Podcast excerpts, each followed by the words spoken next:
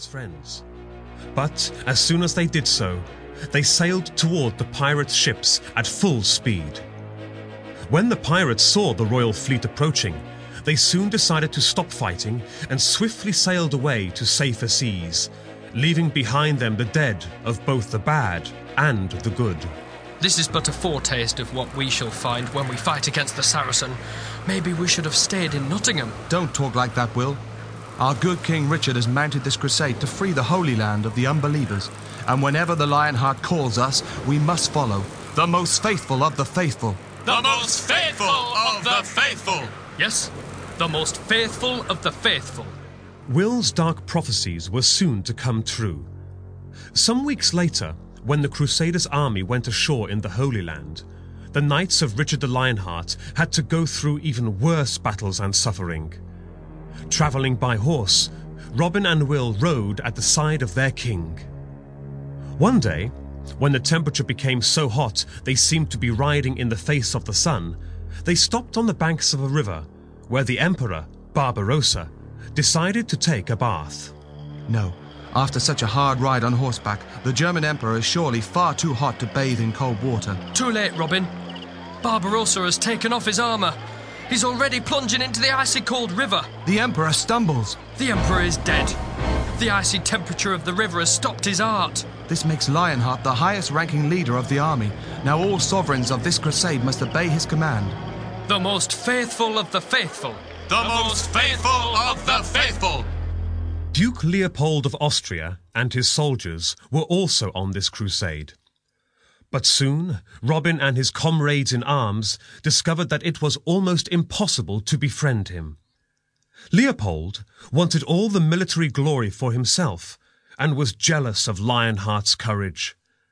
But, above all, he envied King Richard's followers, Robin and his loyal soldiers, who called themselves the most faithful of the faithful. In the Holy Land, at the Battle of Akkon, open rebellion broke out. After the English Crusaders had overrun the enemy's battlements, Robin and Will, who had been with the advanced troops, proudly raised the English flag above the conquered fortress. Look, Robin, our noble king's flag is waving proudly in the wind. Yes, Will. This is our first victory against the unbelievers, but there are still many more battles to be fought. The awful smell of war still hangs heavy in the air. But what's that? Those knights. They're pulling down our triumphant flag. What does this mean? They are Austrians, Will. Followers of the vain Leopold, who is jealous of our triumph. We cannot accept this. It will end up in. A long, hard conflict, I fear. Our task is difficult enough. But if we Crusaders fight amongst ourselves, how are we to free the Holy Land from the hands of the unbelievers? Robin's words were soon to come true. A long and bitter feud between England and Austria was about to begin. In the Crusaders' camp, a serious dispute had arisen between Lionheart's men and the Austrian soldiers.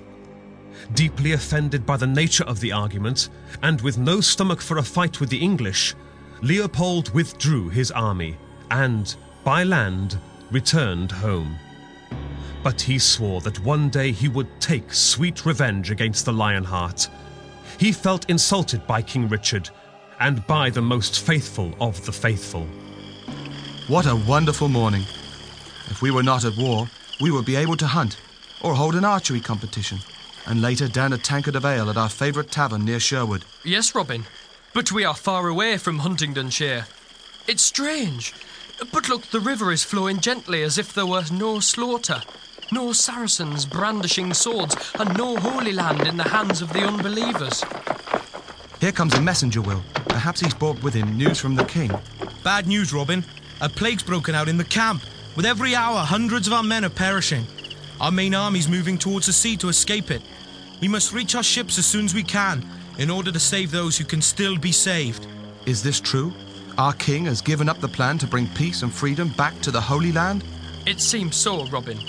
Richard is called Lionheart because his soul is without fear. But he knows that if we stay here any longer, many more of our soldiers will die of the plague.